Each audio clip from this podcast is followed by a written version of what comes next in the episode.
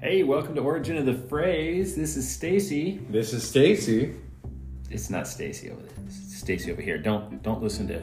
What was your name? Welcome to Origin of the Phrase. This is Stacy. Welcome to the Origin. Of, oh, one more time. Welcome to Origin of the Phrase. This is Stacy. And Jacob, I like guys. Hey. I do too. As Stacy, I like men. All right. The phrase of the day is cock and bull story. Oh, cock and balls. I love those because cock I am and Stacy. Bull story. Cock and bull. Cock and balls. Do you, do you know this one? Do you, have you heard this phrase? yeah, yeah. Out of my mouth this morning. I'm Stacy. have to do a do over. Never gonna do a do over. All right, so cock and bull story is like uh, you know someone's like saying something that's boastful or likely untrue, uh, or to use as an excuse. You're like, ah, it sounds like a cock and bull story, you know. Are, are you saying cock and balls? Cock and bull. Cock and ball? Singular ball? Cock is like a rooster. A bull is like a cow, but a male, male cow. So it's a gay rooster. So this is the problem with millennials. This is my, you know, when I go, millennials.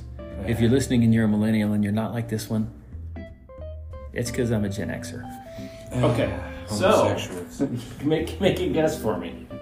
Where do you think this this what is the origin of this phrase? origin of the phrase. It's that Adam Sandler skit, right? Where he's by the pool and he's playing with his cock and balls. That's it. Cock and ball. Cock and bull.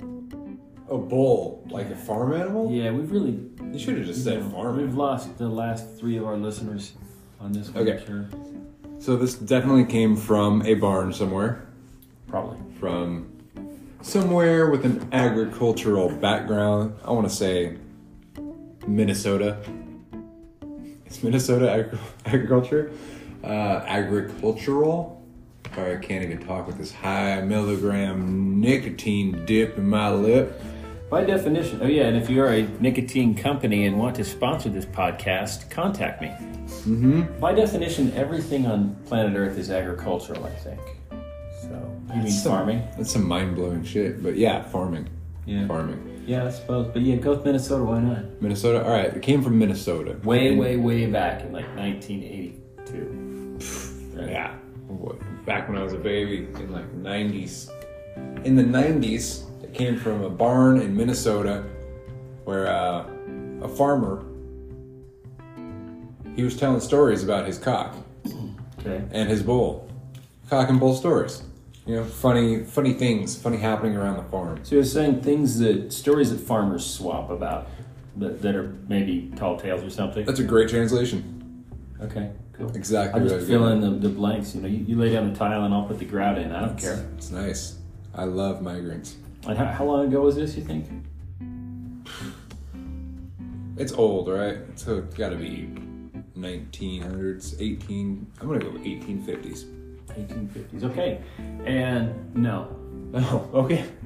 No, wrong continent, wrong century, Continent. but close. All right. All right. So this term uh, dates back to the mid 17th century. disgusting. So I guess, you know, 1600s.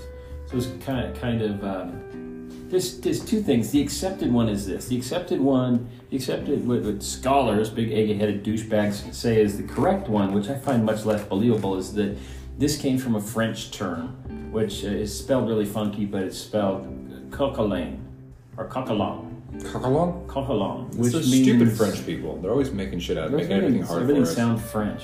French. Oh, shut up. But it means an incoherent story passing from one person to another. But the literal translation of, of coquelin is from rooster to jackass.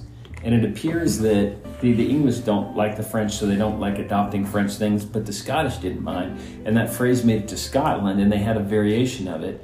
And so they were saying something like coquelin, and the English picked up on it and said, "Oh yeah, it's like you know." But we don't we don't talk about roosters and jackasses. That's not what we say. You know, we say, you know, like a cock and a bull. Maybe we're not a bunch of jackasses, right?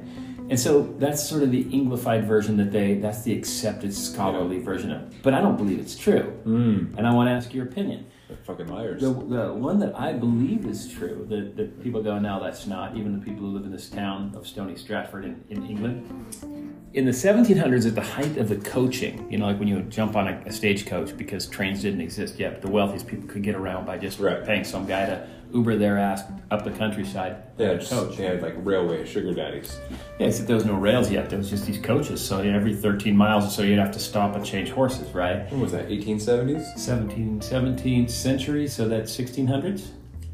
They were really, really wealthy, you know, elite English people. Okay. But it was the height of the coaching era, and this town of Stony Stratford, which is a mail stop off point for mail and passenger coaches, traveling between London and the north of England, was one of these stopping places where they'd stop and change horses. And this would give people the opportunity to jump off the, s- the stage and grab a drink or do whatever, get like whatever an hour, half an hour time. And so maybe they grab a drink, and there were two main places where you could go and grab a drink in this town if you were on a coach. One of them was a pub called the Cock, and the other one was called the Bull. Mm-hmm. Now, both of these places existed in that time, and they still exist today. Look now, 300 years later, these places are still around. This is, talk about business So you longevity can still go drink the cock. or the Bull. Oh, oh, with the bull. Yeah.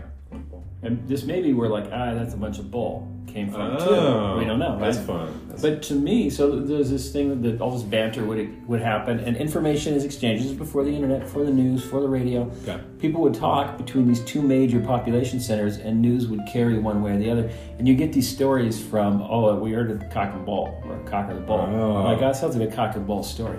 That seems more legitimate to me, though the people in Stony does. Stratford to this day, if you mention it, will pretty much roll their eyes at you. Wow, that does sound way more believable just with the way humans operate. It's a more interesting story. It's much better. Much better. So you want to use it in a sentence? Oh, um, I told the priest that I had not yet been circumcised, so he would sucketh my penis. That's what they do, right? The priest sucks. You're not using it in a sentence. yeah, I am. I told the, I told the priest a cock and bull story. Is that the sentence? I Is that- think you left cock and ball out of that story. Did I? Either that or I nodded off while I was waiting for you to get to I it. told the priest couldn't a have cock that. and bull story about me not being circumcised so that I would trick him into blowing me. That's what they was- do, This right? has the potential to be a really good episode if I had the ability to edit it on the fly. Well, that's how they do it. Like they take kids and they suck the foreskin off. That's how priests circumcise people. Do priests circumcise? Yeah, with their mouth. They suck the foreskin off. I thought this was a Jewish thing. I think it's just at, I'm neither Jewish nor Catholic, and well, that's more information than you need to know about me. least the the priest I knew did. I was Ah. already circumcised though. Let me check out my list of. You have a long apology list on this one. Let me just put out a blanket apology to the planet Earth. You think the Pope could really throw it back? I mean, how do you become the Pope otherwise? Have you seen that picture of him in his giant, like, white puffer jacket? No. It's really creepy. And then to know that guy goes home and there's just a bunch of naked boys with, like, horns on the ceiling. He's just looking up. He must. Ooh.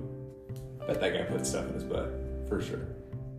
This episode took a hard left. I I would like to issue, issue an apology to the Catholic Church, but for after everything that they've done over the centuries, fuck you guys. They really don't deserve an apology. That seemed like a harsh way to end.